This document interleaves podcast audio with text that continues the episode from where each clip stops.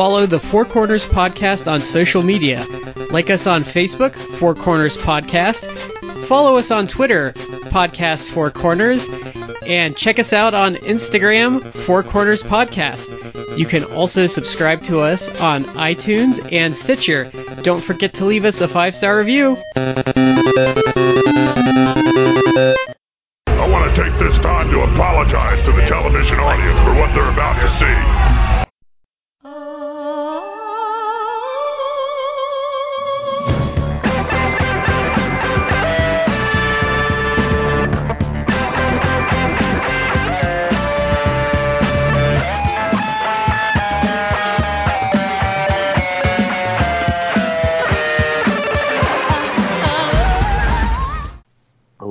Gentlemen, welcome to the Four Corners Podcast. I'm Shad here with Matt and Brad. Guys, how you doing?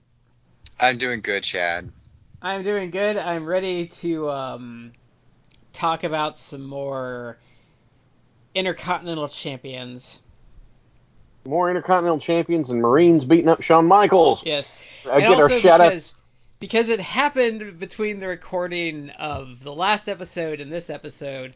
Uh, Finn Balor is the new NXT champion because we needed two matches because we couldn't finish a, a one hour Iron Man match. You know what? It's on Balor. It's not on Adam Cole again. Okay. You know, I, I feel like I feel like that Iron Man match was specifically there just to troll everyone because when I think of something I d- would not want Ciampa, Gargano, Cole, and Balor in, it's a it's a one hour long Iron Man match, and then it didn't have a finish. Even though Yeah. even though I think like almost every Iron Man in WWE history has gone to overtime. I think the the the angle Lesnar that took up the whole last hour of SmackDown did not. Is that the is that the one where he came out the next week after he won the belt with like the mariachi band and he had like the sombrero and he was dancing and everything? hmm Because that might be the most entertaining like out of the ring thing Brock ever did in. WWE.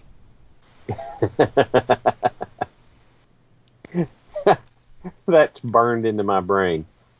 All right. Other than um, when he was using the money in the bank briefcase like a boombox, which was also hilarious. having the the uh, Brock party. Yeah. Also the um who told that story? Was that Drew McIntyre? Now, who told the story about him like freaking out at the gym because that kid was like stalking him? I don't know. I haven't heard that story. Yeah, I don't know the story. Oh, what was it? Oh, that might have been Wade Barrett. That might have been a Wade Barrett story. Okay. Well, what I'm going to do is I am. Uh, we'll go ahead and get our shout outs done real quick. The first one is to Collar and Elbow, the wrestling brand, Collar and Elbow brand.com. Use the promo code Four Corners Podcast. That's the number four capital C and Corners, capital P in Podcast. Save 10% off your order, and we throw it over to Matt. Uh, that would again be to Orlando Colón, our, our favorite shout out, uh, perpetual shout out. And again, Orlando Colón potentially would have been the greatest I- IC champion of all time, but they never gave him a shot. Nope. So we're gonna it. we're gonna recap uh, our results from last week. Um, we took a little longer than we thought we would with this. So, um, in the first round, Randy Savage defeated the British Bulldog. Greg Valentine defeated Ricky Steamboat. The Ultimate Warrior defeated Diesel. Razor Ramon defeated Ravishing Rick Rude. Mr. Perfect defeated Tito Santana. Shawn Michaels defeated Jeff Jarrett. Bret Hart defeated Kerry Von Erich, and the Honky Tonk Man defeated Rowdy Roddy Piper. All right. So that means that coming up, we've got our whole new set. So, Brad, you're going to have to tell me if I have it right or wrong. We're going to have Savage Valentine, Warrior, Razor, Perfect Michaels, and Hart Honky Tonk. Yep. All right. Well, which which end are we starting from? Why don't we start with Bret Hart and Honky Tonk Man? Okay. Eh, I, I, God, Honky Tonk has just so many weird stories around him. Um, there's the, I I think my favorite people to tell them are um, are, are to hear uh, Gallows and Anderson tell stories about meeting Honky Tonk Man, but then Honky Tonk tells stories on himself too, and it's like how uh, how are we? Do you do you not hear what you're saying? Like the dude won't tip anywhere. Um, God, he just he seems to hate a lot of stuff. Wasn't um doesn't Cesaro have a really positive Honky Tonk Man story? Like they did something and then he went to something else and like Honky Tonk was like his um in because Honky Tonk remembered him because like his European uppercut was so good. I don't know. I haven't heard that story. I think he told it on Colt's podcast Okay. because that's where he talked about his um his Starbucks love and how he had like the platinum membership card or something. Okay. That's kind of sad I know. because Starbucks is really just garbage coffee unless Yes. you're getting Mm. unless you're getting the specialty coffees, uh, which can be delicious, but they are also like 500 calories each.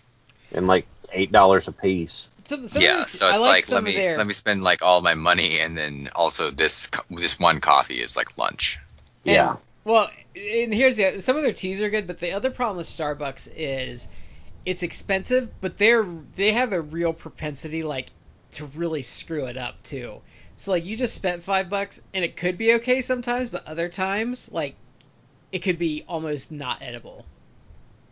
Mm-hmm. So I uh, that's what always gets me off of Starbucks is not that I don't like some of their drinks, it's that um when they screw it up, you're just like I just wasted five dollars on this, and it's Yeah. trash. yeah. I um I can't do it. I can't I can't I I just like black coffee and I can't do Starbucks. Ooh, black. Yeah. Oh no, see, I I I can't do that. It's it's too bitter for me. Don't they like just burn their coffee too? I hear- Starbucks. Yeah. Oh hell yeah. Oh, the, Yeah. oh god, they burn it. I imagine that that right before they trot it out to put it in the machines, there's someone who stands in the back with a blowtorch, and it's just standing there by the beans, going, "Well, that smells good. I better keep going."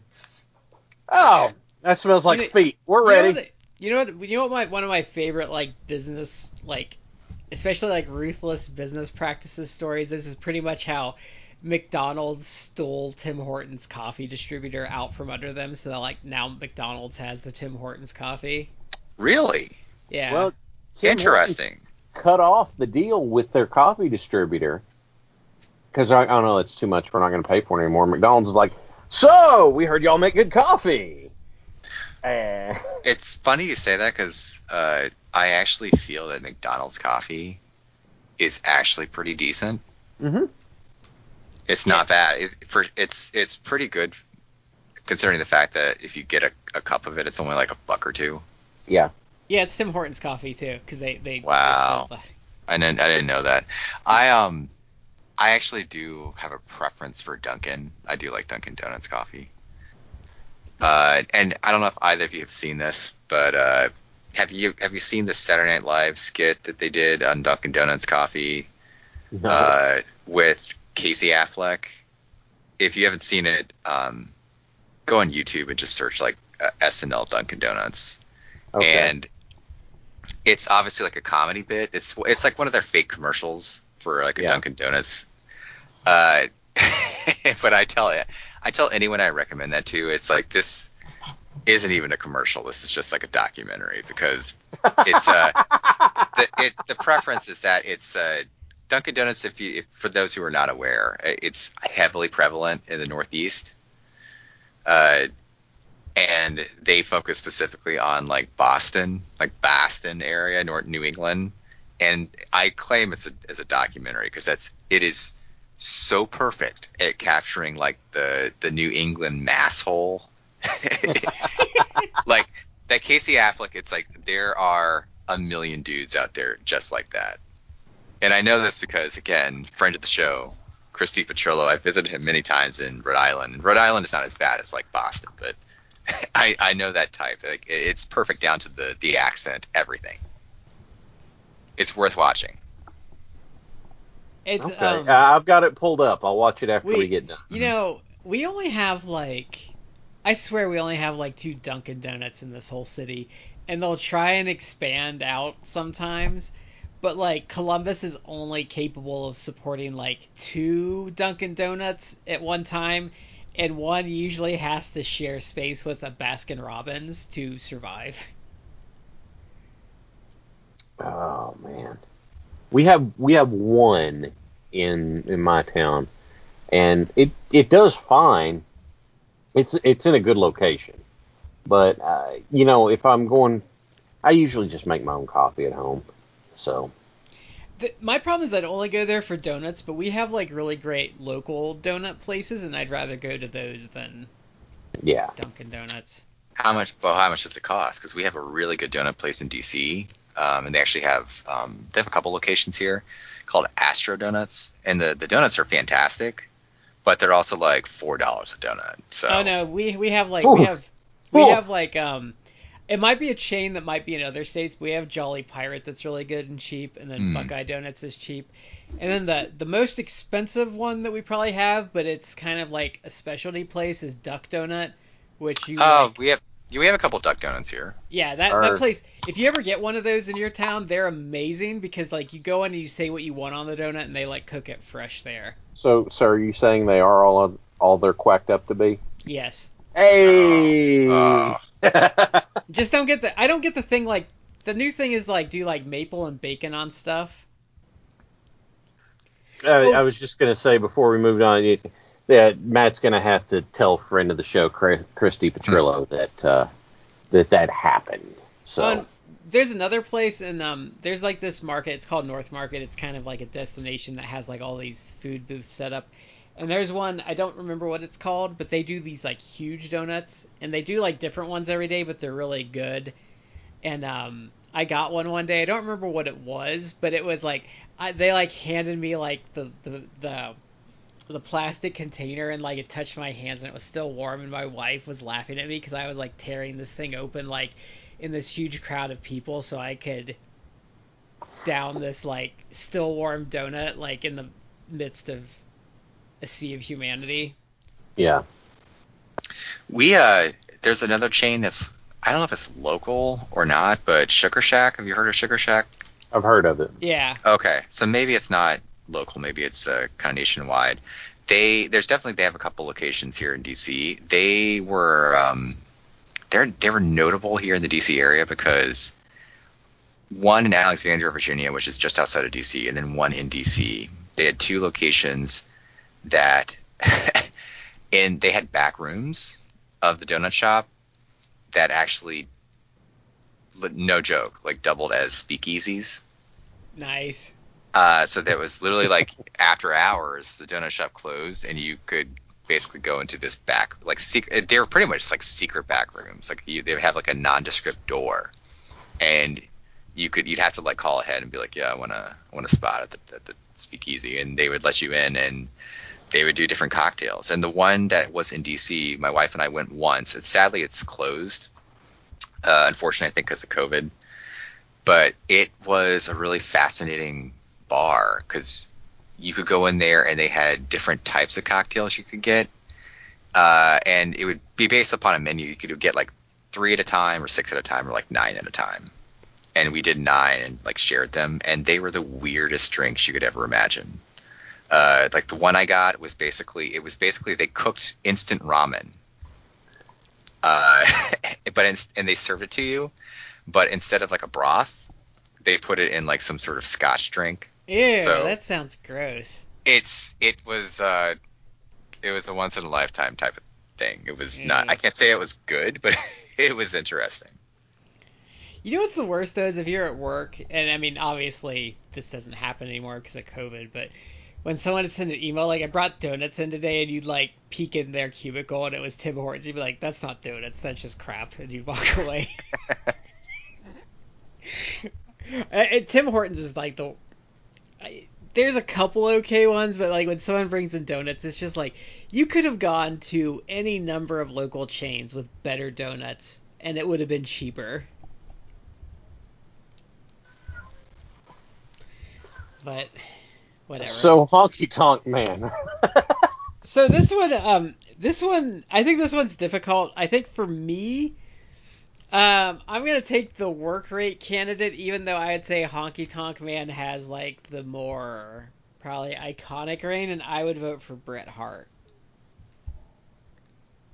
um, here's the thing: is when I look at this matchup, it's like I've got to I've got to have something, right? Like I've got to justify my answer, and in this case, I'm gonna go with Hart because Bret Hart winning the Intercontinental title was a big deal.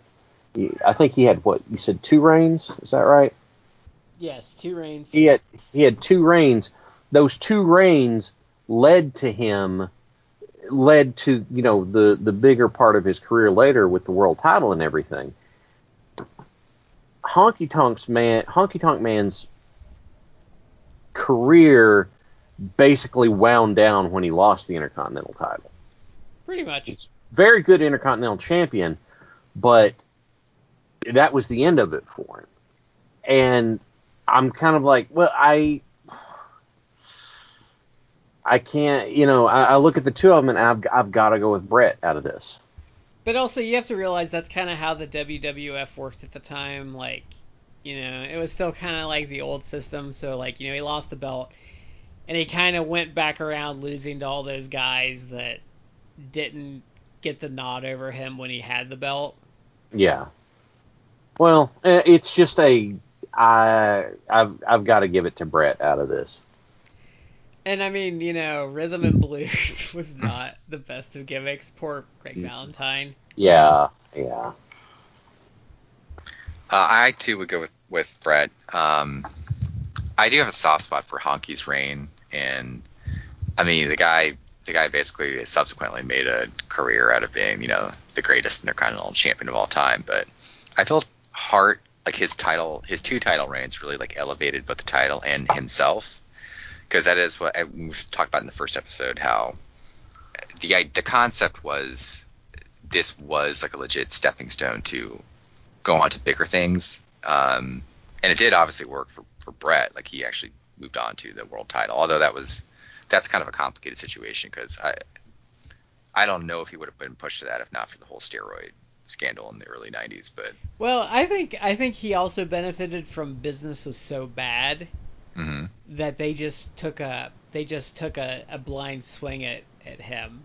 hmm I mean, but it worked. Like he was both a great worker and he actually turned out to be a really interesting personality and a good talker. And he was I think he's I think it's underrated in wrestling, um, especially online in the current situation, but Bret Hart didn't like bring new fans in, but Bret Hart kept things stable. And I Mhm. think people, I think being a neutral draw is an underrated um, quality. Yeah. It, it's like being a draw, obviously a good thing. Being a anti-draw, obviously a bad thing. But then not giving credit to someone who can maintain the level um, is doing a disservice to them. Or even like you know you lose a little bit, but they keep business at like a solid, um, a solid, a solid go. But I, I also think Bret Hart it was a was an international draw, so I think he has Mhm. that going for him. hmm Yeah, that's fair. Okay, so up next we have Mr. Perfect versus Shawn Michaels. Um, We. This is really hard. So you know, I- I'm gonna I'm gonna talk about a negative aspect of the Mister Perfect um, IC title runs, and I think Matt's gonna latch onto this because it was just awful. But the coach John Tolos, Oh God, I, I had forgotten about that. just terrible, and I it, it it's kind of like a raw wound because his commentary on um, that UWF show we watched in June is still kind of still kind of like raw in my brain, and yeah. I'm still stunned because apparently he was he was a big star at a certain point in time of his in career. 70s in LA, yeah. Yeah. Because I all mean- I've ever seen was him as like coach. We saw with Bruno though, like guys can like talk in their career, but you put them in commentary or like as a manager, and they don't talk. It doesn't work as well. Yeah. Mhm. There's just something about it. But you know, he was a big deal in like the '70s, even into like um, even into the '80s. Because I looked after that, I looked a little more into him because um, Shad asked questions, and I I feel like I did not give an adequate answer, and I forgot like on that Super Sunday card, you know, where in the AWA where they started the riot because they did like the dusty finish with Bockwinkel and Hogan. He actually wrestled Jerry Lawler on that card. Interesting. And that was like Lawler was super huge right then because he was like pretty fresh off of the David Letterman appearance. Okay. I'm with you. So um yeah, and he he did like he did some AWA matches and that was kind of I think he wrestled maybe uh, into like 85, but he was definitely on the downturn at that point. But um I would say like the late 70s and early 80s were his heyday.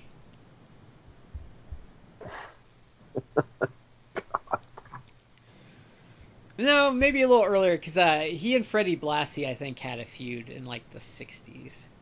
Okay. Um, yeah.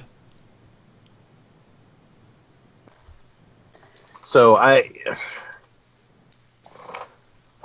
I'm I have a memory somewhere of one of the few times that I, I managed to sneak watching some wrestling in the mid '90s, and I remember Mr. Perfect was having a match with someone, and he's doing that, and Bobby Heenan was his manager, and Perfect's having the match.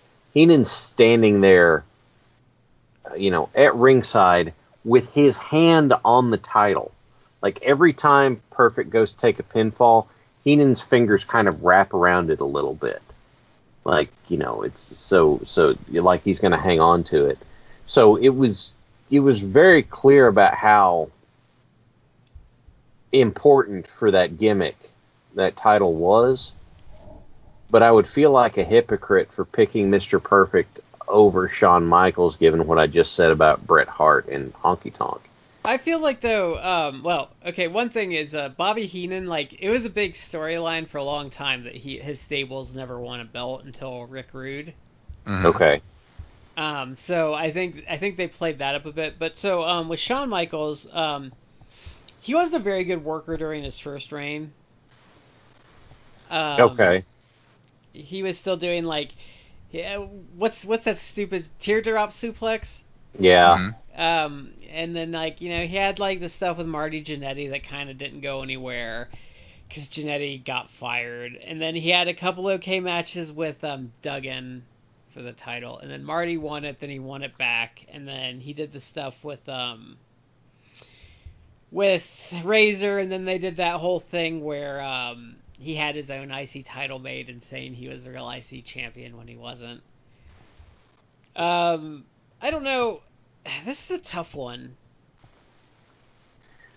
I guess, uh, and I've had to split hairs this way in the past, in that um, it's a uh, if if I'm gonna have to make my decision, I'm gonna compare their highs and their lows, and obviously both of these guys were just excellent, but things like oh god, this isn't even gonna work because you have like the ladder matches that Shawn Michaels had, but then you had him losing his smile. Damn. So I guess so. I would say the signature feud for Perfect was the Big Boss Man feud at WrestleMania Seven, Okay. um, which is the, that match was okay. Um, it, it it it wasn't amazing, but I feel like so. I think I think what we're gonna have to go with here is um, the Bret Hart versus Mr. Perfect match, where Perfect loses the belt, and probably the ladder match, and determining if if the coach is worse than losing his smile. the coach being bad is is that's bad, but losing his smile to be just an absolute little prick about not wanting to drop the title to someone you're supposed to drop it to aggravates me more. But he did. But let's be fair. Let's be fair, Shad. He did get beat up by 62 Marines. 62 Marines, yeah. I heard it was 85. No, no, no. You, you got to give it give it another two weeks. okay. It, it goes up every so many tellings. You add another Marine to it. So Yeah, and I believe I believe in another year we can add a cybernetic gorilla to the mix.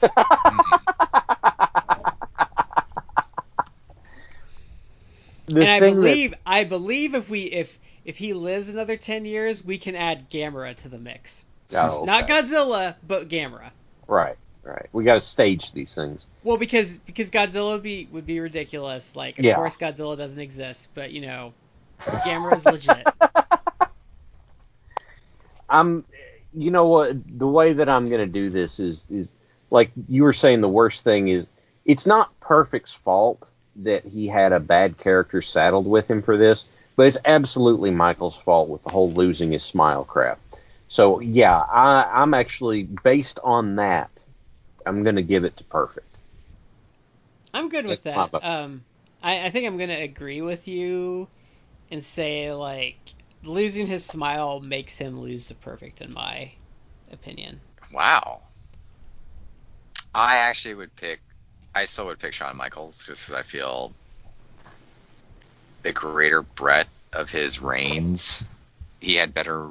Well, I'm gonna say better matches, but uh, I do appreciate. I do appreciate the idea that he he wasn't. I I wouldn't say that he was a bad worker. I wouldn't say he was like oh he wasn't good. I just I do agree that he was better later on, and he was kind of still finding himself as a heel. hmm Um, He was getting I would- there during his IC reigns. Like I feel like by the the time t- Mania 10 rolled around, he was there. Yeah, and I would feel like the whole feud with with Razor alone would probably push me to to pick Michaels, but uh, two out of three. If you guys pick uh, perfect, then perfect advances. Yep, surprise Yeah, advances. That one was close though. Like I'm, I Mhm. was really like, I'm, re- I was really looking for a reason not to vote for Michaels. Well, I was just grasping at straws so much, and then you brought up losing his smile thing, and that just aggravates me so much. It's so petty and selfish that it just turned me off. So, Yeah, this next one's gonna be hard too because so up next we have Ultimate Warrior versus Razor Ramon, and I'm not quite sure how I want to go with this one. Do any Yeah. of you want to take a stab at this one first?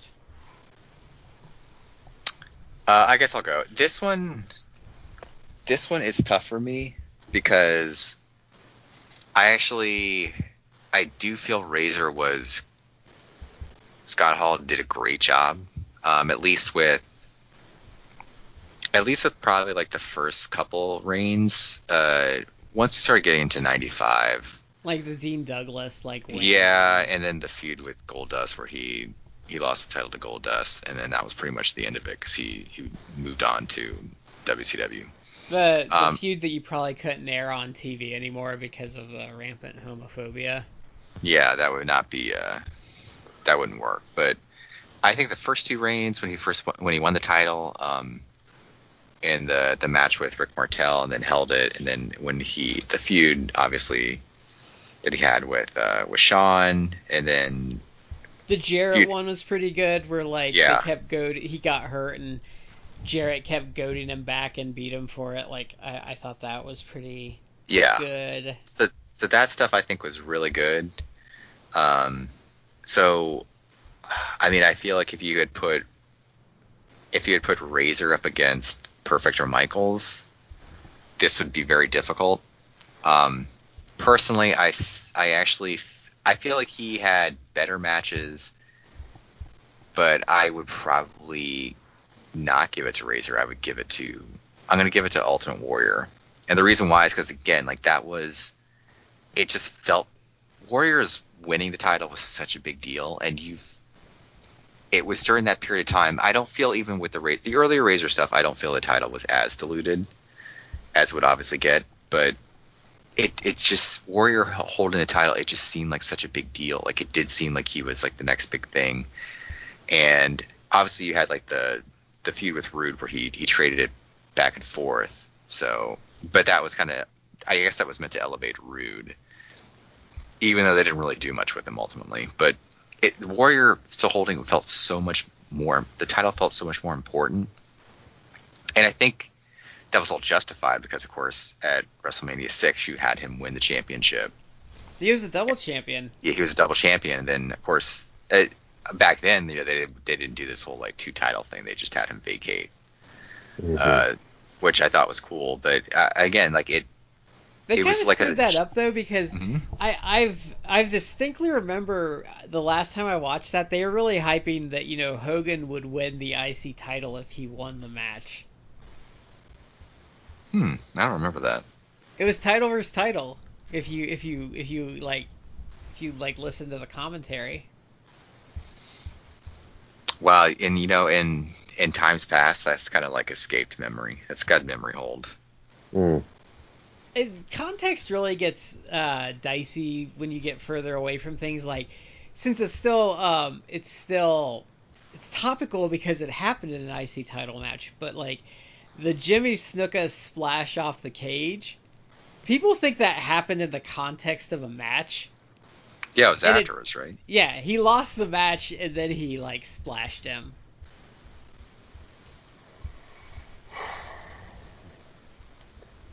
I'm sitting here trying to parse this out. I think I think so. Um, I I, I want to kind of go along with some stuff Matt said. Like I kind of agree. Like towards the end of the Razor stuff, like the title was really getting diluted. So I think like I think like he had how many times did he? So he had four reigns. I would say he probably had like two quality reigns in there. And then um but like Warrior like the Rude stuff is like top end stuff for like anyone.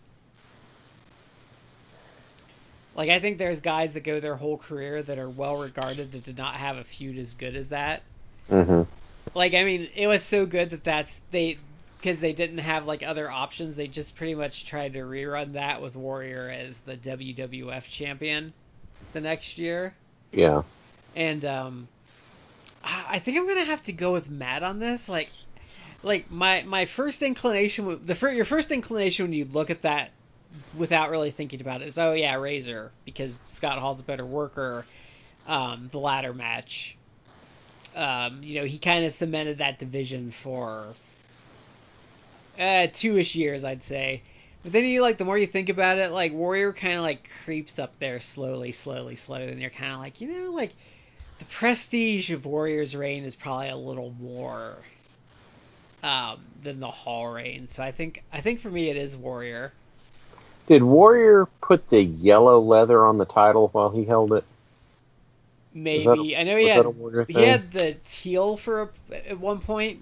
I remember the teal. Yeah, So I'm sitting here and I'm trying to parse between the two of them and how do I parse this out and how do I split them because Let do me want to see be what in, he had at six. While you talk. do I want to be inconsistent about what I said about someone using it to move on or not or someone like Scott Hall's career didn't end when he dropped the IC title. You know, I mean, he was a huge player in WCW and stuff like that. So I've got to find some way to separate the two. He did have yellow. Okay, so my answer is I'm gonna I'm gonna pick Razor just because I, I don't like the yellow leather on the belt. That's that they're so close. I have to go to something that petty. It looks like the teal was. He did have the yellow for Mania on the Mania Six promotional material. It looks like the teal IC title Michaels had, and then he did the teal for the WWF title and a white belt for the WWF title. It's just so close that I I have to I actually have to go petty in order to separate these two. So it, uh, Warriors advancing. I'm I'm throwing Scott Hall a vote because I believe he deserves it. I, I this is pretty much a sacrificial lamb, I think. So up next, um, we have we have Randy Savage versus Greg Valentine, which um, I'm gonna go first on this one. I think we talked about Greg Valentine being kind of like underappreciated um, in the modern era. But I also said this last episode, and I stand by it. I think um, Randy Savage is the best IC champion of all time, so um, he wins this one hands down in my book. Uh, I'm gonna go along with you. Uh, again, Valentine does I feel get not as much love as he deserves, but Savage just came off as such a star, holding that title, and just just his whole like persona, his charisma. Again, it, but this was back in the day when it wasn't just. It's it actually makes me sad how completely devalued the title is. It's like you, I honestly to the point where it's like why even have this around anymore? Like and ideally, belt's ugly. The one they Yeah. changed to a couple years ago is just ugly. Yeah, I mean it's it's it really is.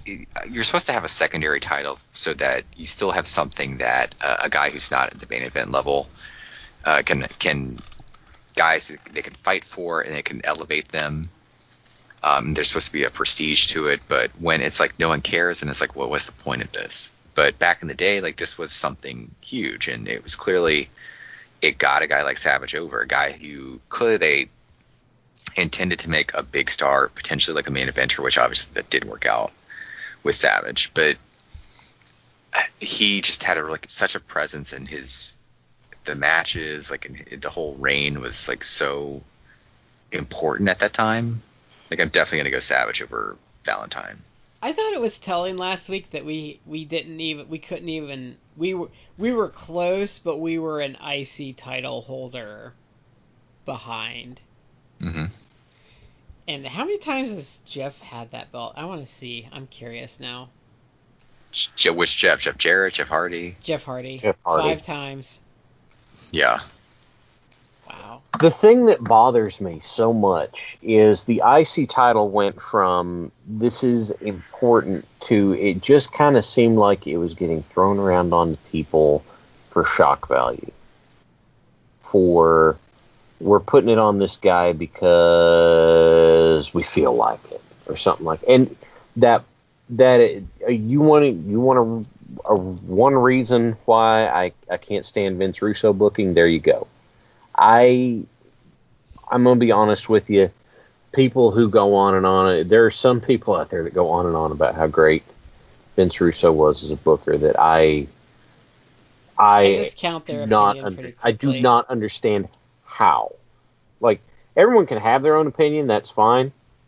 But I do not understand how you come to this concept. And because you know we hot shot it around and we throw it around and oh titles are just props, so it doesn't matter what we do with it. It does matter because if you take your tools and degrade your tools to where they don't work anymore, then you don't have them and you can't do anything else with them. So you know, it, it is important that we think about this stuff. And for God's sakes, I know that The Godfather was an over gimmick, but he didn't need the Intercontinental title. There was no need for that. I mean, if if we're talking about people who were over that you could have put that title on to do something with, then X Pac was super hot for a while. Didn't do that. You had Billy Gunn, who won King of the Ring, but no, he was the hardcore champion, not the Intercontinental champion, if memory serves. Maybe he won it later. Hell, I don't know. You know, You know- you know, um, you know, I had a, I had a, I had a weird like memory hole moment, um, and I forgot Ezekiel Jackson was a thing last week, Okay. and Oh, then I saw a picture of him, and I was like, oh, that's Big Rick from um Lucha Underground, and I'm like, wait a minute, he was in WWE, and he was the Intercontinental Champion, and he was the ECW Champion, like wow, like He- I totally wa- forgot he, he- existed. wasn't he the the quote unquote final ECW champion? I think so. I believe so. I just remember him as like the boss, that boss guy in early Lucha Underground, hmm and he was much Wow. better than that. I am I am polaxed because now I'm at a complete loss. Wait, you forgot he existed too? I don't know that I ever knew that him being the Intercontinental Champion was a thing. I forgot Big E was an IC champion too. Oh my Because his God. reign, I, I I like I love Big E, but his reign was completely forgettable. And he had it for a while too. It was like, oh, did he have it for a while? Five or six months, I think. What in the world? Yeah. Well, because that was in that phase when Biggie couldn't be himself. Yeah. He was in the um that was in that like no, we need you to be the I don't even remember what the gimmick was at the time, but it wasn't him. It was flat because it wasn't him. Right? Like you any that the whole whole other thing. I'm just Brad Sorry, this is what happens when I prepare for a show and I hmm. see like weird things. I'm like, wait, who who was that? Like, hmm. oh, oh. it's like I was trying to shift gears from second to fourth without hitting the clutch. I am just That's because like it, it's it's a weird. I don't know. Like I know like I haven't paid as close attention as I did for my teenage and early twenties, but like there's stuff that happens in WWE now that's just like it's almost like it's almost like Earth Two wrestling. okay. And it's just like, wow, I forgot that was like a thing. Biggie had it for 167 days. If you really want to bring up a weird fact, like uh, Wade Barrett apparently had a, had five reigns. I'm sorry. What? Yeah, I remember him having quite a few I, I don't. runs. Uh, If you had asked me, I- I would have been like, well, I think he had one. like Wade Barrett having an intercontinental reign, I don't have a problem with that. I just don't remember this. Was this like tied to Nexus or what? No, he, he had a couple as bad news Barrett. Like it was kind of intermixed. I think some of them were short, um, kind of ended abruptly because of injury. Okay. Well, that make then how amusing is it that that Barrett his gimmick was so over that I forget that he had title reigns because I'm remembering the gimmick instead.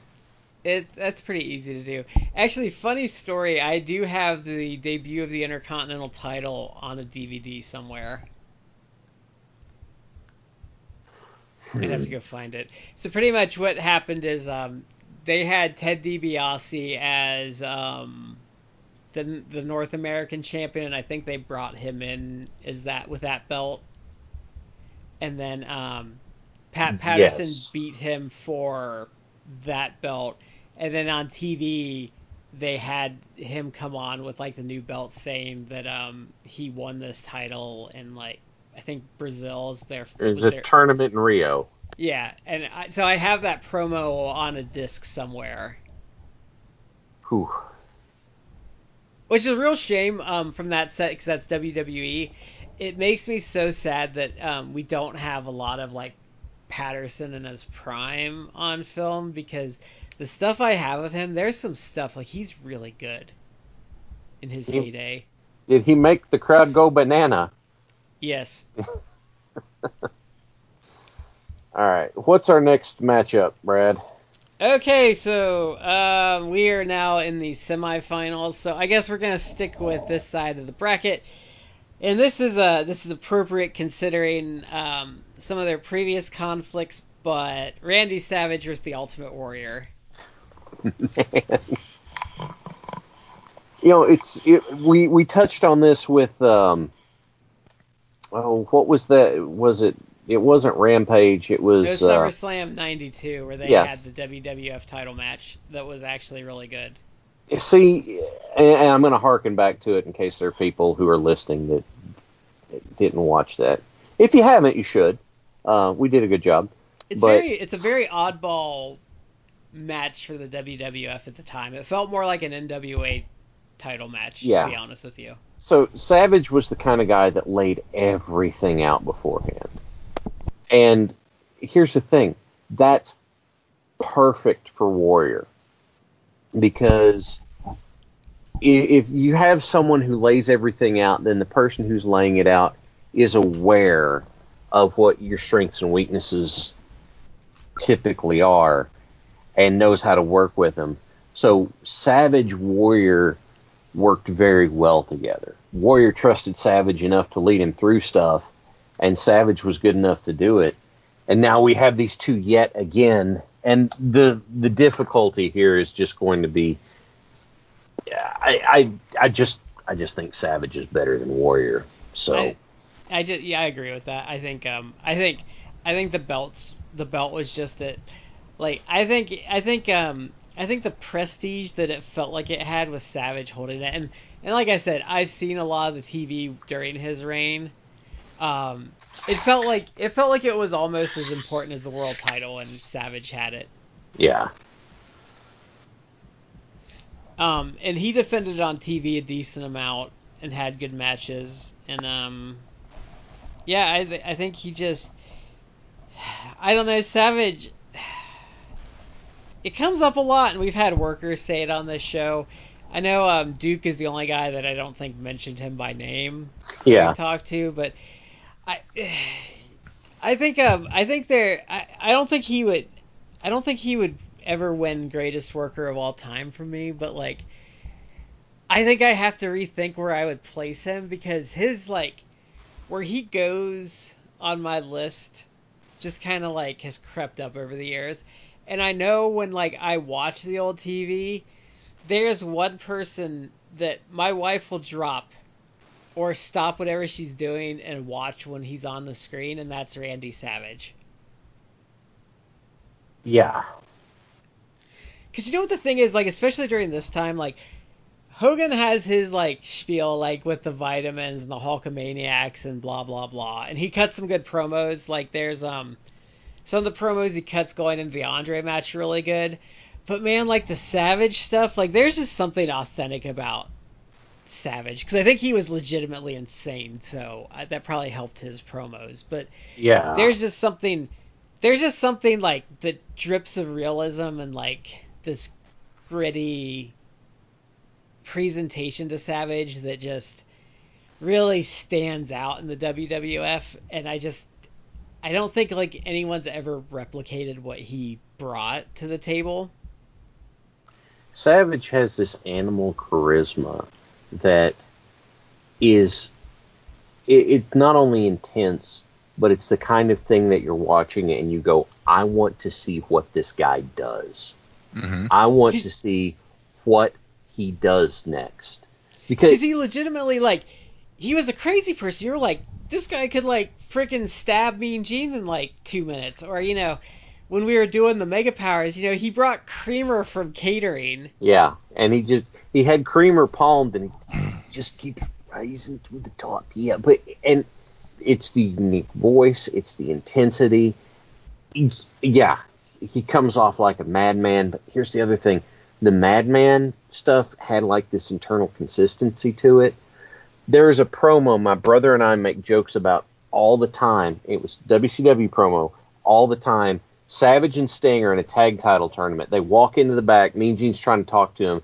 It goes to Savage. Savage just looks, just is like he's not even looking at the camera. He just goes to Mean Gene. and Goes, I'm not talking, and he's like pacing back and forth behind Sting and and Okerlund. And every now and then Sting will, will say something to him, and Savage just like, I'm not talking, and like go back to. And through this whole thing, like Sting's doing the hard sell about it, and you're watching Sting, and at the same time you're watching Savage behind him because you're just drawn into it. Yeah, God, Savage was just so good at pro wrestling. Was that um was that Ron Reis as the Yeti that he was like he was um he was like he was like obsessing over some stupid fact and he asked Savage, he's like, I don't fucking care what what you do. I don't. Do you know what story I'm talking about? No. I, I still don't like know to, the story. I still like to think of when he does the creamer thing of Vince like at catering being like, Patterson, get over here. Who stole all the creamer Where's the for creamer?" the coffee? Patterson, where's the creamer?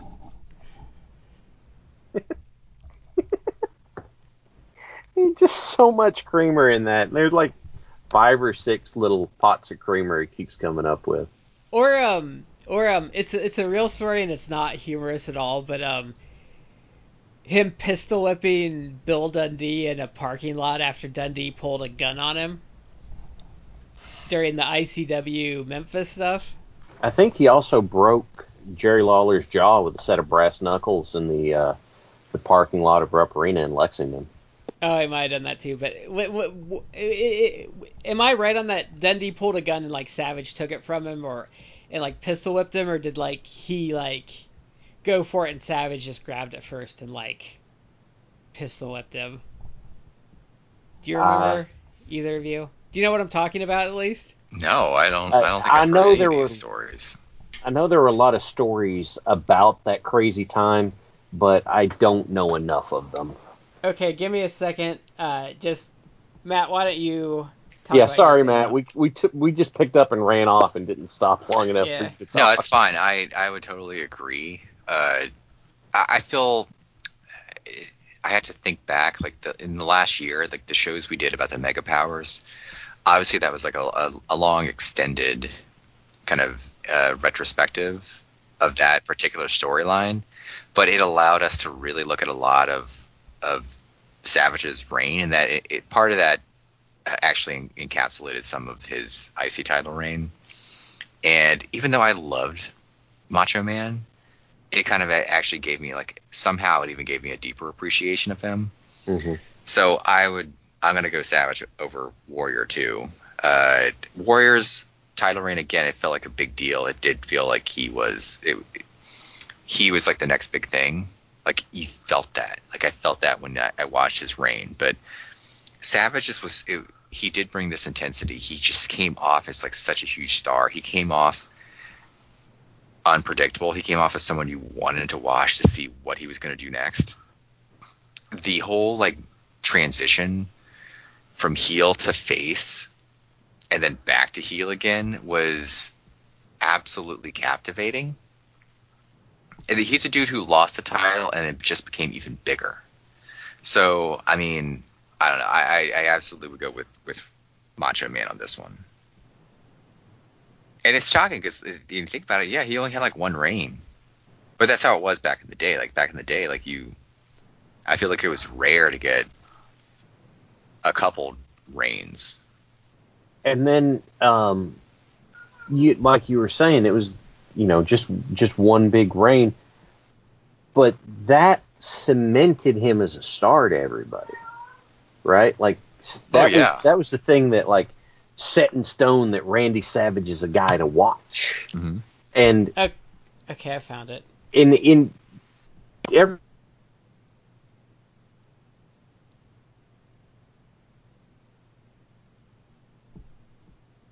Hello.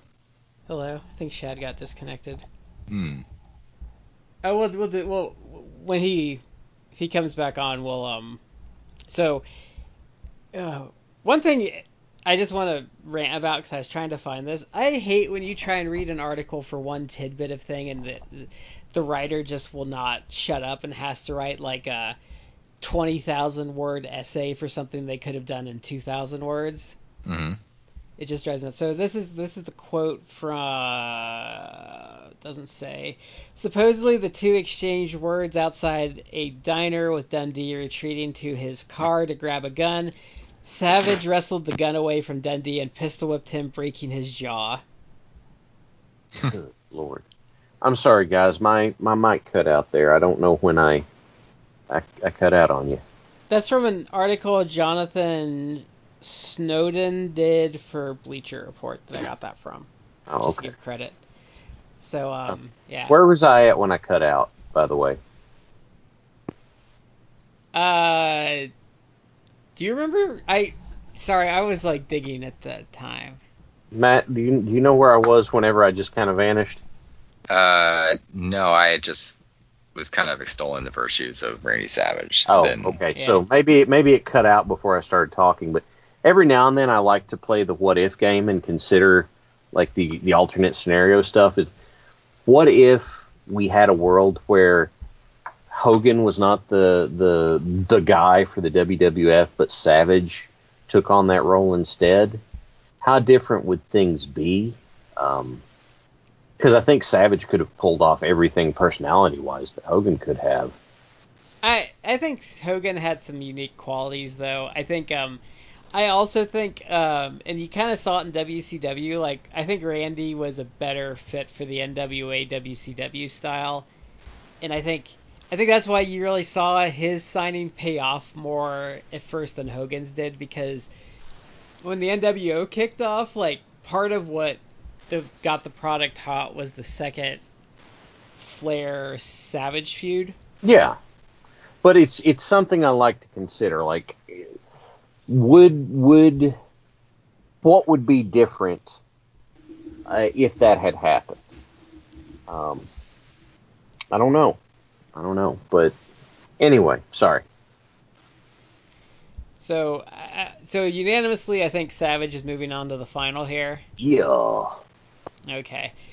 So then, uh, the other final is Mr. Perfect versus Bret Hart, which was an IC title change.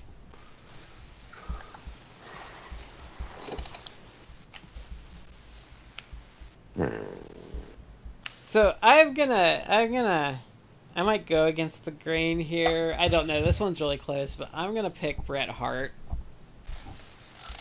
just because um, I do kind of feel like his overall work rate was good. Um, I think he elevated the title a lot, whereas I think Perfect was a good IC title holder, but I don't feel like he necessarily elevated the title. I feel like he was just a good like example of an IC champion, whereas Bret Hart made it feel more important. And I even think there's points where you watch some of those um, 92 shows where um, that's kind of like Hart's heyday with the belt, and sometimes I think the IC title feels more important than the world title. Mm-hmm. So, um, I that's kind of my reasoning for the Hart thing. Hmm. Matt, what do you think? Uh, I would actually completely agree. Uh, and I actually think that that reasoning is that rationale is absolutely on point. Like I feel, I actually thought Perfect was great. Obviously, he wouldn't have made it this far in the tournament if he wasn't a great IC champion. But it's, it's so it's unfair to say like he was a placeholder because I don't think that at all. But if if you're talking about elevating, I do think Bret definitely elevated the title more. Like it, it. I won't say it lost a step, but again, I feel like the the the kind of like the the brief three month period when Kerry had the title. Not that it devalued the title, but it was more like, well, this guy's over and he's new, so let's put the title on him for like a bit, and then back to to perfect. It didn't it didn't devalue the title, but it was almost like a step back. Um, and it was more like perfect was great, but it was also like you weren't they didn't elevate perfect to really like main event status. He did have like a brief run against Hogan, but it wasn't really like a big thing. Like it It, wasn't. it actually did bad box office. yeah, he, he wasn't like a like a prolonged like main heel like DiBiase or Savage were. So And it felt like, in in, in hindsight too, his reign Mhm. feels like you're coming off of like Savage and Honky Tonk and um, Warrior and Rude, and it Mhm. feels like it feels and like he beats Tito Santana for it, and it feels like it feels like the title lost just a little bit of prestige going into that, of no, by no fault of him. But um, you know, it felt like it lost a little bit. Then, like you know what you said about like Kerry Von Erich is a real oddity as the IC champion. mhm. Like he really sticks out like a sore thumb, and he really hadn't been there very long. Like he was over because of his name, but Mhm. he really felt like I don't know. He just feels out of place, and like his matches aren't particularly good. And then they put it back on, I think, perfect because he obviously wasn't, I don't think, working out for them, or they just were doing it, you know, as a test run. But then they give it back to him, and then you know he does the Boss Man feud, which I think is really good. But it also that doesn't feel like that doesn't feel like Warrior and Rude or like Savage and Steamboat, or even like Bruno coming out of retirement to like wrestle Savage because of what he did to Steamboat Mhm. like it just feels like it feels like it's like the first time when you watch a lot of stuff where it feels like a mid card title. Yeah. Whereas I thought Bret kind of re-elevated it, and then obviously had a great match. Uh, he had a great match with Perfect, where he won the title. He had a great match, obviously with Roddy, and then even like the match that we just reviewed, where he lost the title to Bulldog. Like again, like he did he did most of the work there, and that match isn't as great.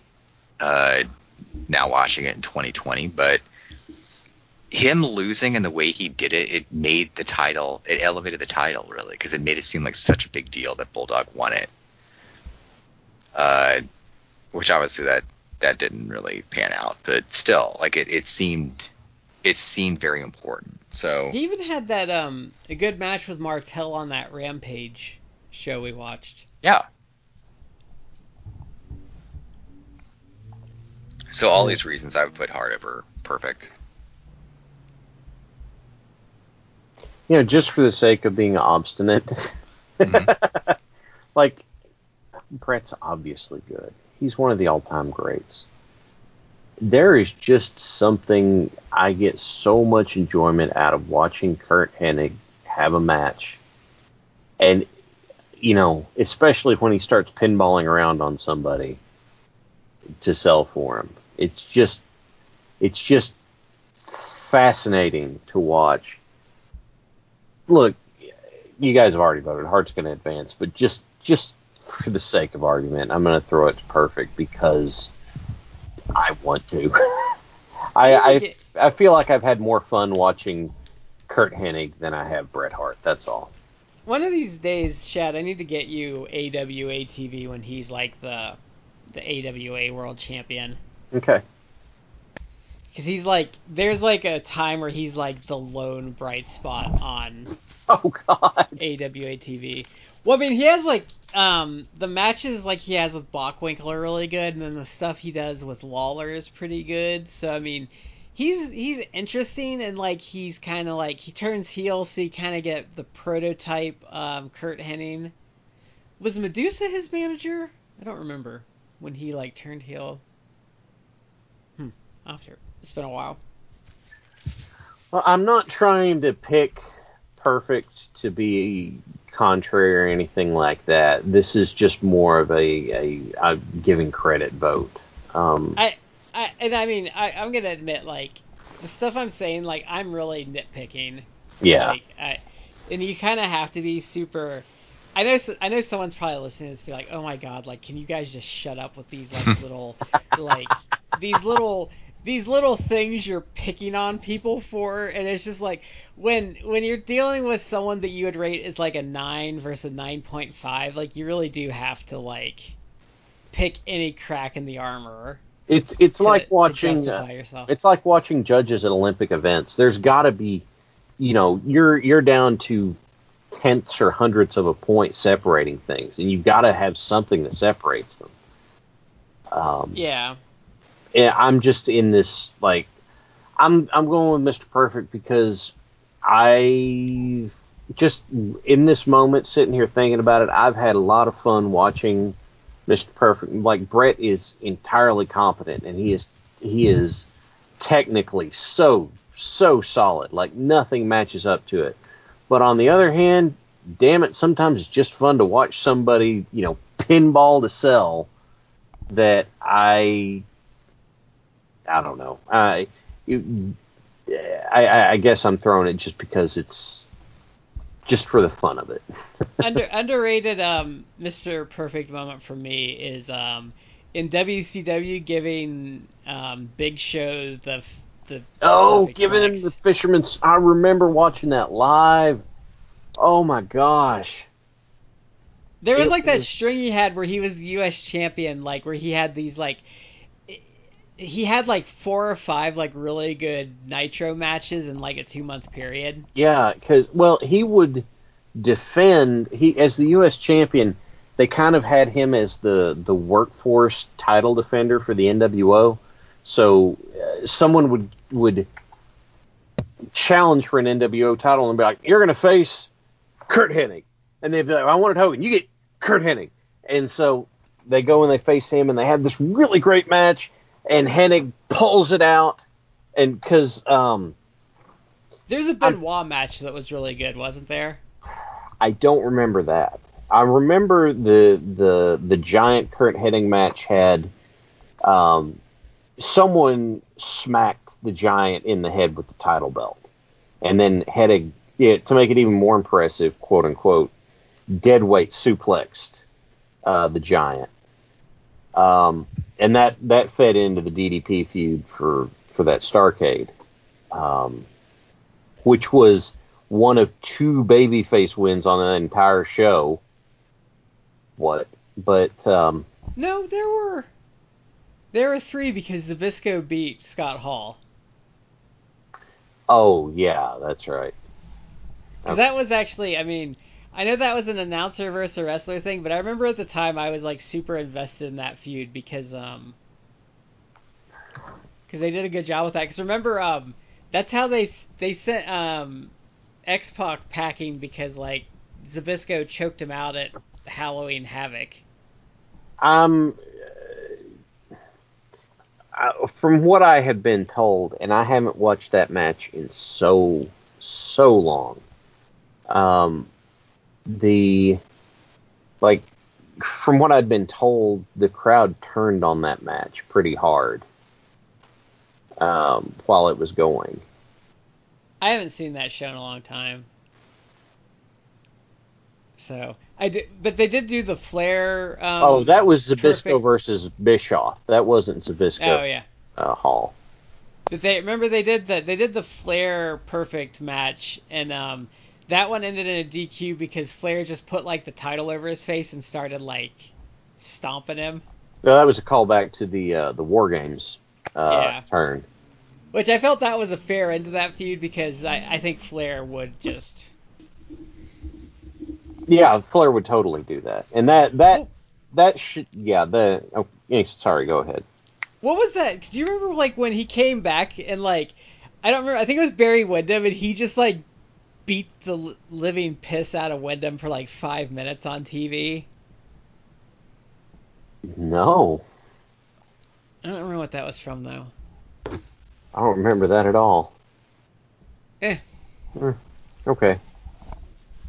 So, uh, yeah, I, I, I, I don't think. I mean, Perfect made it really far, and he beat some tough, some tough Yeah. competitors to get here. So, Yeah. so our final is quite the Titanic um, clash here with Randy Savage and Bret Hart. So, um, who wants to stumble into this wasp's nest first?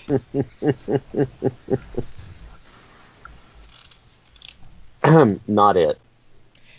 Uh, I'll go first. Um, so, all those things I said about Bret Hart are true. Um, I think he elevated the belt. Um, here's the one thing I have to say about Bret Hart, and it's the one thing I don't think he can ever overcome in my eyes, is there's only one Randy Savage in the universe, and I think there's ever only going to be one Randy Savage, and Bret Hart is not Randy Savage. Like Bret Hart can't go on Space Ghost Coast to Coast and be like the most memorable moment of a of a great show. like he can't go on he can't go on a cartoon and drop Tommy Rich and like Leaping Lanny Poffo comments No. or talk about how he was gonna twist um, Zorak's head until he got to the first letter of his true love's um, name, which is the lovely Miss Elizabeth. You know, yeah. uh, the like uh, the Bret Hart was a great IC champion, but like I've said this whole time, and I think it's been true, and I said it kind of at the start, like I think Savage is just the best IC champion ever because um, he brought the most star power to it. He, um, I think you know that you watch some of that TV and like he's toe to toe with Hogan and like how important it felt and like how much you wanted to pay attention and Savage is just like there's nothing like him. It's interesting you say that because I I've pondered before um what, what Savage's place is uh kind of in the pantheon because everyone likes to have their like their Mount Rushmore, and I don't think it's fair to do like a Mount Rushmore of like overall workers because that's too difficult. But if you're gonna if you're gonna do, at least just do like the WWF WWE, like who would you have on your Mount Rushmore? Rock, Austin, Hogan, Savage, Andre, Bruno. See, I, if you're talking just like if you have to, to limit it to four, in terms of like probably like the business they did and Andre, Austin, Hogan, Savage. Really? See, I, I based upon like how they carried things and the money they brought in and everything, I would I'd be tempted to go like Bruno, Hogan, Austin, and then maybe actually even Cena. Uh, but I, I've kind of wondered like where where does Savage fall because he's not. If you think about like guys who basically the the the, the person who defines like a generation or a decade Hogan obviously is up there. Bruno back in the day. Uh, Austin, of course. Cena in the more modern era, or at least like the the aughts. Um, mm. I guess you could consider Roman Reigns like for the recent, but I mean he did he hasn't he didn't he has not caught on. But like where would you put Savage? Because I would I would actually put Savage very high, but Savage is is in, in an interesting position because he's not like greatest of all time, he wouldn't be put in the same the same conversation as Hogan just because Hogan is got so big that I mean you could eh, someone who has no idea about wrestling who has they don't care about it they could tell you like Hulk Hogan because he he just transcended to become like a, a, that this term has been mangled over the years but like he's Hogan became a household name. Mm-hmm. But I don't know that Savage is. But at the same time, it's like I feel like a lot of people know Savage. He has the Slim Jim commercials though, and those were huge at the time. That that is true. Uh, I feel he has more. He has more penetration. I feel than most people. And he was in Spider Man. Like I feel like I feel like I feel like everyone knows Savage. Yeah. I mean, I would put him up here as, as one of the all time greats of the last, certainly the last like 40, 50 years. I'd feel like so Savage. I would also say Savage is better remembered for his acting roles than Hogan is, because like when you there's some voice acting stuff that Savage has done that's been memorable, and I know we've talked about it all the time, but like I don't think he has anything as iconic as um, Andre as Fazzini. But uh, no, was it Fezzik? No wait, crap. Fezzik. Fezzik. Yeah. Vizzini was Wallace Shawn. Yeah, I know. I, I realized as soon as that came out, I did it wrong. Um, I don't think he I don't think he ever did anything as iconic as Andre, and I think um, I, he might struggle. I think overall his acting's better, but I think you have to take Bonesaw versus Thunderlips. I think is probably their most like prolific roles each as far as Hogan and, and Savage go for what they'd be remembered for. And and I have to I have to defend Hogan though because Thunderlips was a really great character. Yeah, it was a good character, but it was it could if you were to cut the Thunderlips scene out of that movie, not much would change. That's true. If That's you true. you can't do the same thing for the Bonesaw scene. So yeah, I would agree with that. Um, it's the phrase I'm looking. It, it's kind of a um, a big lip alligator moment in that it's like, okay, that happened and that's great and all, but um, so I mean, yeah, that was entertaining to watch, but yeah, okay.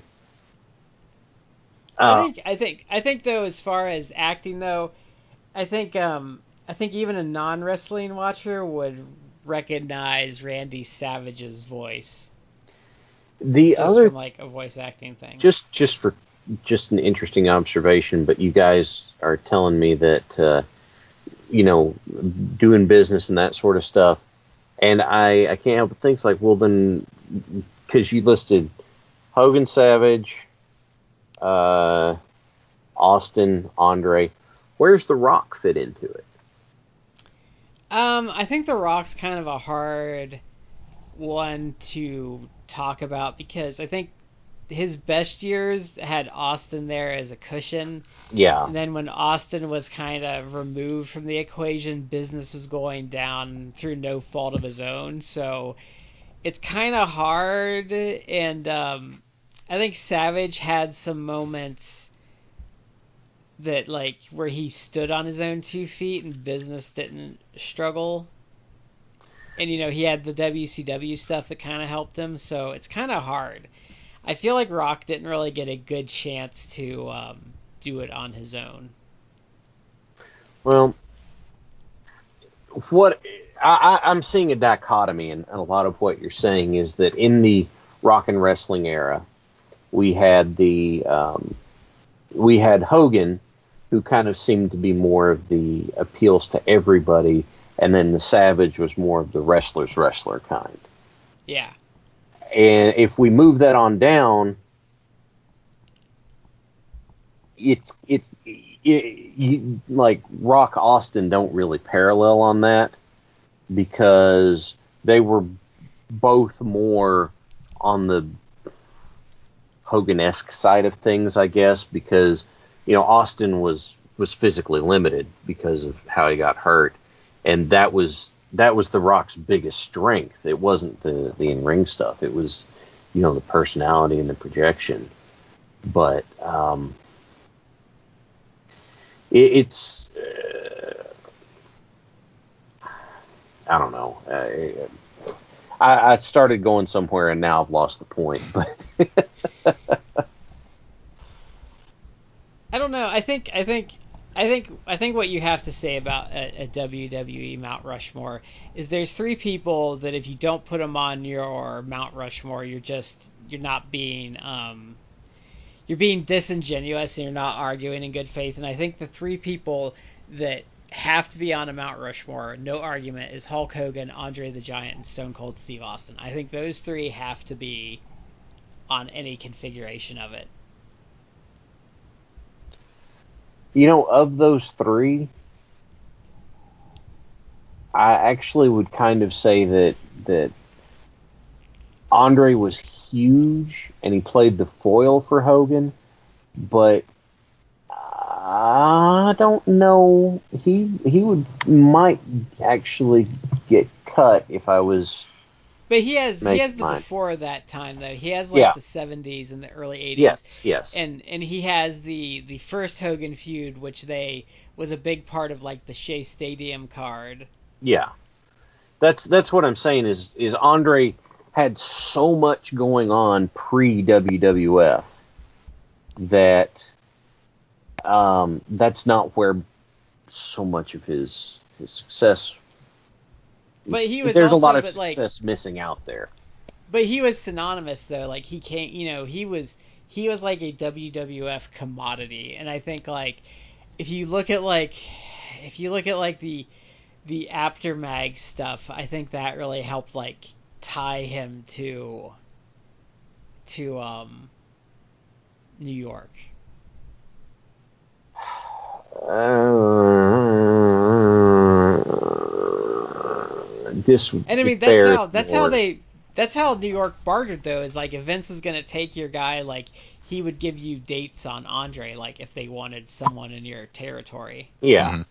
because it was like well hey we want this guy. Can you finish him up three months early? Like do you want like three dates on Andre throughout the year? Because like but I mean you I were guaranteed see to sell out then. yeah. And I can I can see I can see your point though. I can see why he would be the one that you would cut Yeah, it, it's if if Andre had the he was without Andre Hogan wouldn't have happened, but Andre was not the focal point of that. Hogan was. So um that's I'm just kind of like ah, I don't know. But should we go back to the Intercontinental title?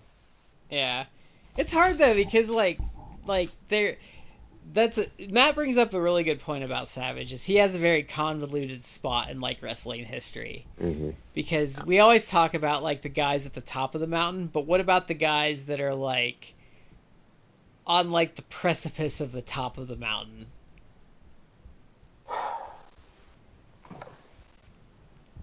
If it's personal Mount Rushmore, I actually I prefer Savage over Hogan. Like when I was a kid, yeah, I was all about Hogan, but I didn't hardly watch then, and I didn't see much. And you know, where I sit now, I, I definitely like I can appreciate Hogan. Hogan's far more capable than I used to give him credit for, but I prefer Savage. So. But you know, you know where Hogan really um, beyond WWF. But you know, there's an understated part of Hulk Hogan's career that I think doesn't get talked about nearly enough. Is that is um, Hogan ushered in two wrestling booms in yeah. different decades, once as a face and once as a heel. Like people talk about the Attitude Era, but they kind of forget that like WCW and Hogan especially paved the way for WWF to get that hot. Yeah. And I mean, it, it's it's amazing. Like most guys couldn't even usher in one boom in their life, and he did it twice. Yeah. Mm-hmm the they talk about the Attitude Era, but without the NWO, you wouldn't have the groundwork for the Attitude Era. I don't, and you certainly wouldn't have the pressure to let for Vince to let the Attitude Era start, where the guys started controlling their own stuff or or changing their gimmicks or something like that. Yeah. Now, Shad, we do have to. I do have to. I do have to ask the hard hitting questions here. Yeah. Now, um, do you think Randy Savage's rap career affects like how he's viewed in the um, the, the wrestling history? Have you listened to that? Oh, it's terrible. Yeah, it's really. I remember there was some, at some point in like 2003, 2004, Savage challenged Hogan to do a charity match, and Hogan wouldn't do it. So Savage sat down just in front of the camera. This was like the very beginning of YouTube, and made a burn video about it. And my apologies to the listeners, but here we go. He said, Hogan, you don't want to do it because you're a giant. Yeah, like every derogatory man, term. Yeah, this this predated the the rap thing though, because the "Be a Man" was a, a Hogan slam track. but he sat there and for like 15 minutes called Hogan every name in the book, every derogatory term you could think of, he threw at him. And I'm just like, but it fits in with the wild man, doesn't it? Like if you if you told me that Hogan did that, I'd be like, mm, no. But you tell me Randy Savage did that, I'd be like, yeah, I could see that happen. You know, I think um, I think it's a it's a real shame he didn't make it into this decade because could you imagine Randy Savage on today's convention circuit? Like, no one would make any money because his booth would just be a madhouse. That's what happens when Flair shows up.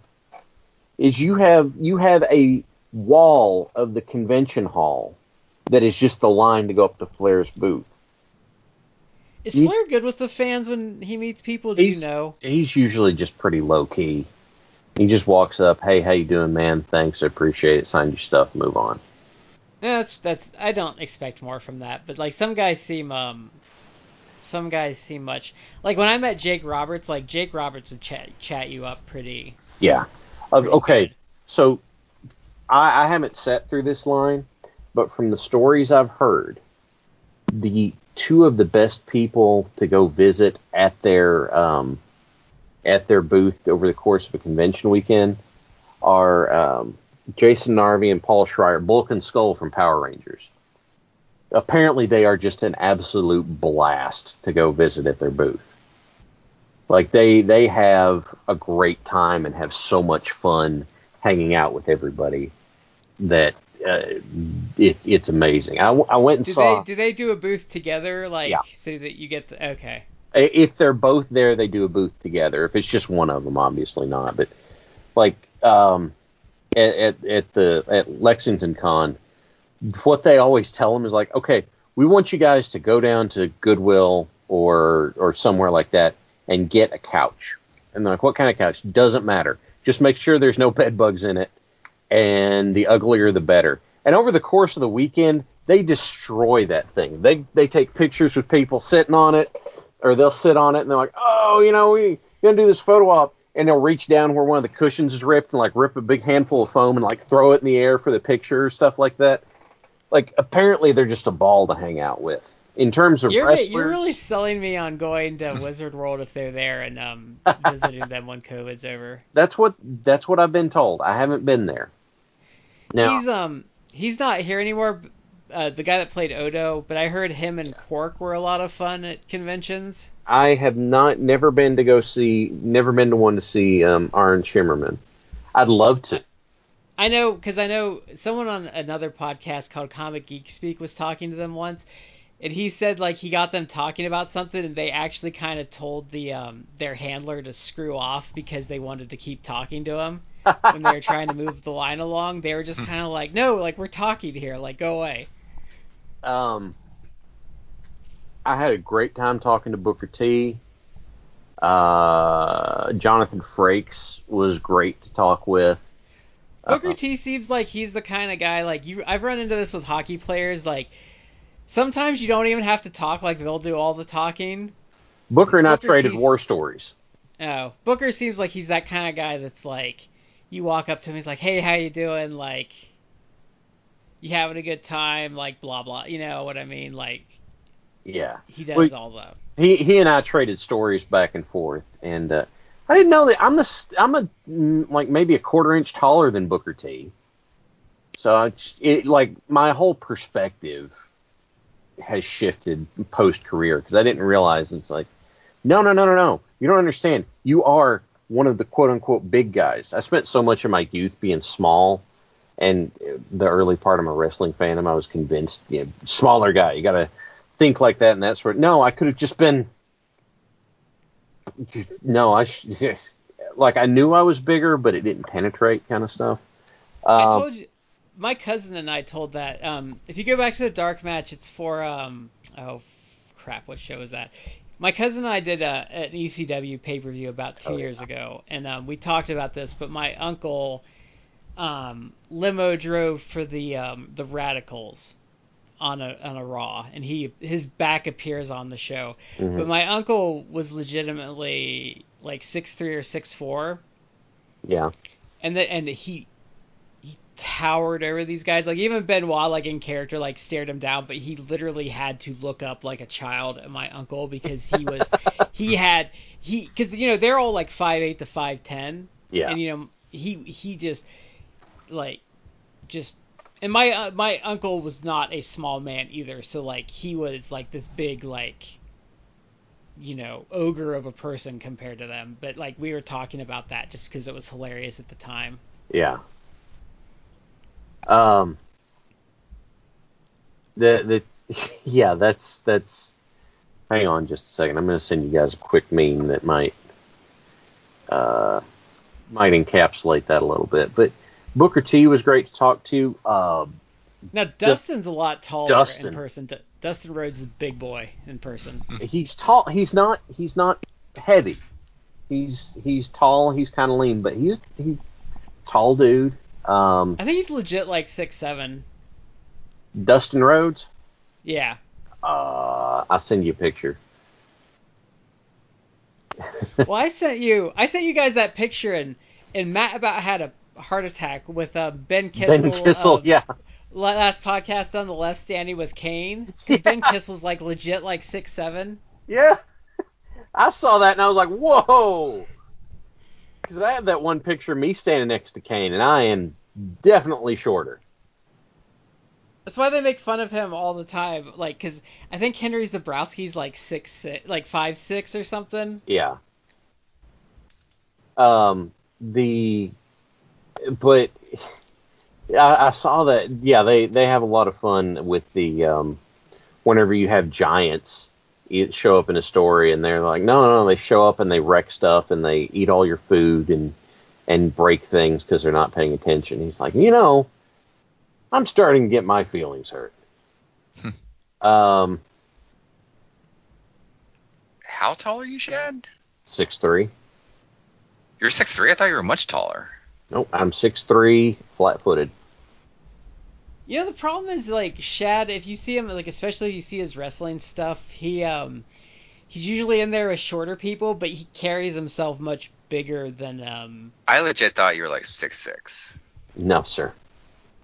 No, sir. I'm sorry to disappoint you. But um, Well, I mean, Dustin's not a small dude based no, upon this no, picture you just sent. No, he's not. He was super cool. Dustin was super cool. Um, but you know, I, I I can't remember if I've mentioned this on the show before, but if you guys ever frequented back in the day, and this is like really like going back in time, uh, but the the DVD board, the Death Valley Driver board, mhm. there at one point was a serious discussion. It started off as like a troll, but then people were like, "No, I actually, we actually believe that." There was a, a troll thread that argued Dustin Rhodes is better than Triple H. Oh, he's way better. I would take him. I would take him a million times over Triple H as a worker. Yeah, it started. I mean, this was like literally this this thread was like 15 years ago. It was back when like Triple H was still like being heavily pushed, and Dustin was kind of like his career had basically he was just basically like uh, he was doing like stuff probably about that time he was probably doing the tag team with, with Booker T, but obviously he was not like a main level talent in terms of how he was booked. But people made that argument, and it, it started off as a troll, but then people just started commenting like, "Oh no, no, actually, Dustin is objectively better than Triple H." And I would, I would say in the years since then, that's only gotten more true. Like I feel I mean, Dustin, he had- Dustin is a fantastic worker.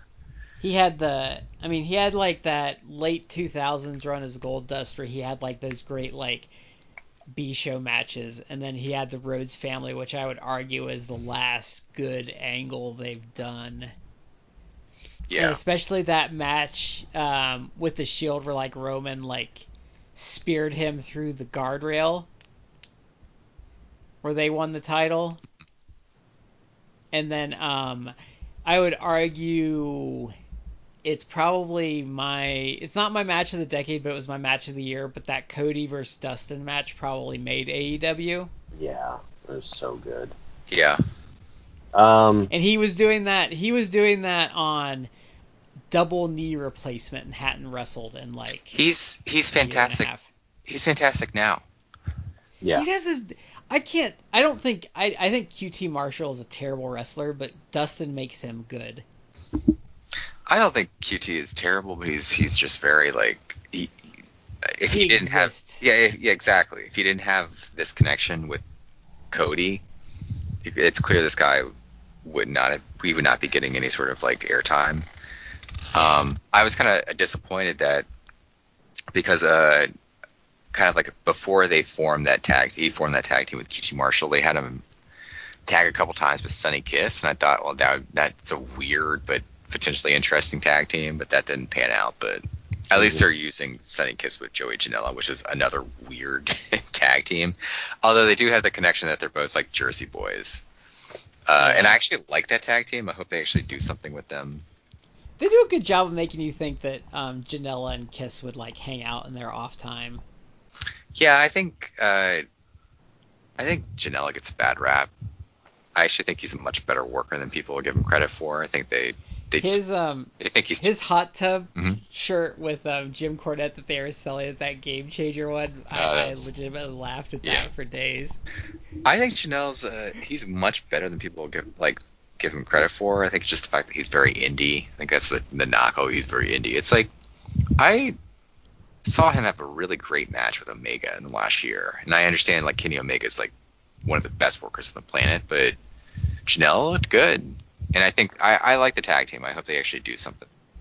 And I don't understand why people get so offended. Yeah. It's It seems like he they are, 'cause gets- hmm I was gonna say I don't know why people get so offended because he doesn't really get pushed in AEW. He's like a low tier mid carder.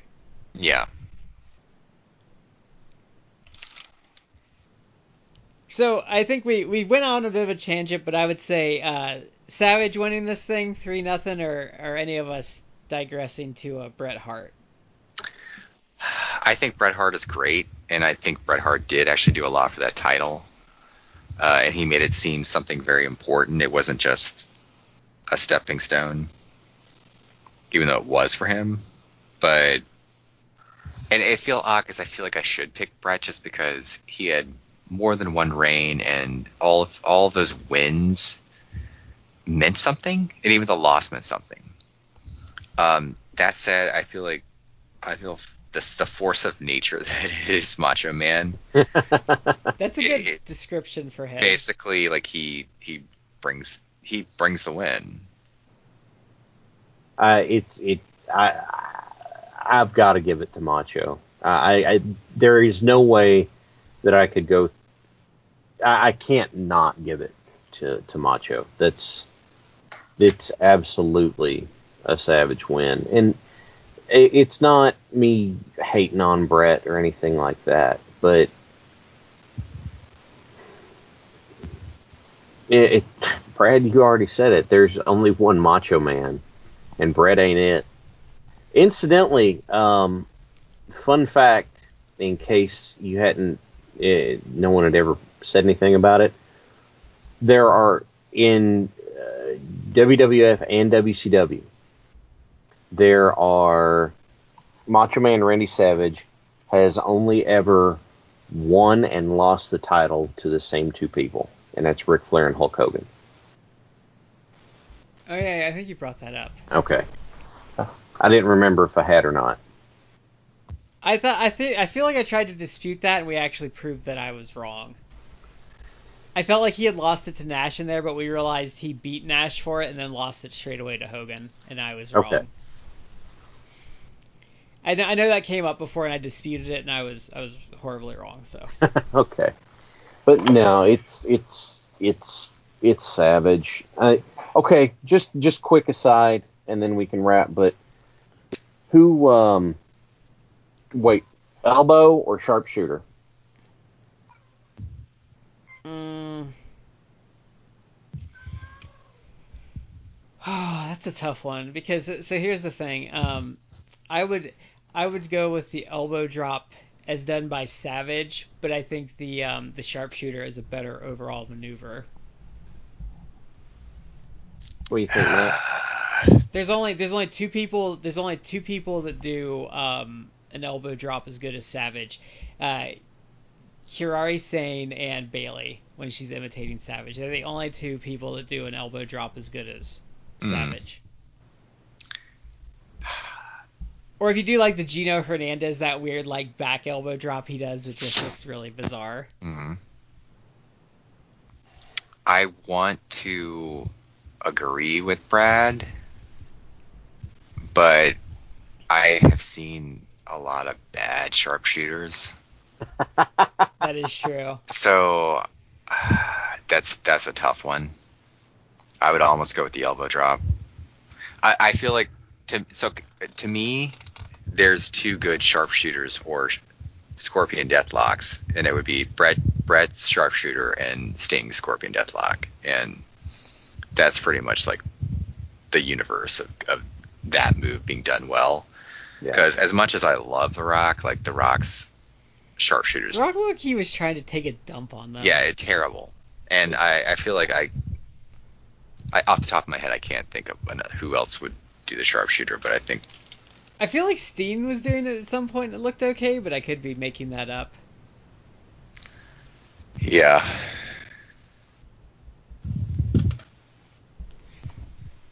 Yeah, for me, it's it it's the elbow because for two reasons. Number one, it's so engaging, right? You you come off the top with an elbow drop, everyone's looking up to see it come down, and two, um, it has the unique quality of it doesn't matter who you do it to, it's always going to look as good or as bad as you doing it. Whereas a sharpshooter can get really screwed up by someone not taking it well. Oh, here we go. Uh, Riki Choshu invented it, so his is obviously good. Oh God, the Choshu. Choshu does a great one. Actually, maybe Yeah, I'm gonna uh, maybe I'm gonna switch. Maybe I'm gonna go Bull, sharpshooter. Bull Nakano, Bull Nakano's used it, so that had to look good. And it's to hurt it though, Natalya uses it. Uh, Natalya's is okay. And then, um, funny story, but uh, and I knew this, but uh, Konnan taught Bret Hart how to do it. Oh lord. What? Because so he was he was somewhere or other, and Pat Patterson asked if he could do the Scorpion Deathlock, and Hart was like, sure, and then he didn't know how to do it, so he was asking around the locker room, and Konnan was the only person that knew how to do the move, so he showed him how to do it. So this whole thing, oh my god, the whole story about Owen teaching it to Bret and all this kind. Oh my god. Like I knew it was. I suspected it was farcical, but Oh, Ronnie Garvin used it too, so that probably looked okay. Oh man, I, okay, I will agree. I will agree with with Brad then. You've you've won me over. I forgot too many people who had good sharpshooters. Oh, and this is the the the Konnan stories from Bret Hart's autobiography. okay. Bret, So- uh, Bret, that would be accurate then, because Bret has uh, like a shockingly good, he had a shockingly good memory for stuff. For how for like all the like concussions and like the stroke he really does. Yeah. Uh, this is a really weird sidebar, just a throwaway comment, a non sequitur. But since you mentioned Bull Nakano, it will never uh, not amuse me or fascinate me that Bull Nakano, when she stopped actively wrestling, dropped a ton of weight and got really, really foxy. not that that matters, of course. Obviously, we care more about the the talent of the people, not their physical appearance. But it's just it's funny because Bull Nakano was always booked as like a monster, and then she like dropped a ton of weight and was like actually a really attractive woman. Like um, a hundred pounds. Yeah, and sh- she's like I think in her fifties now and still looks great.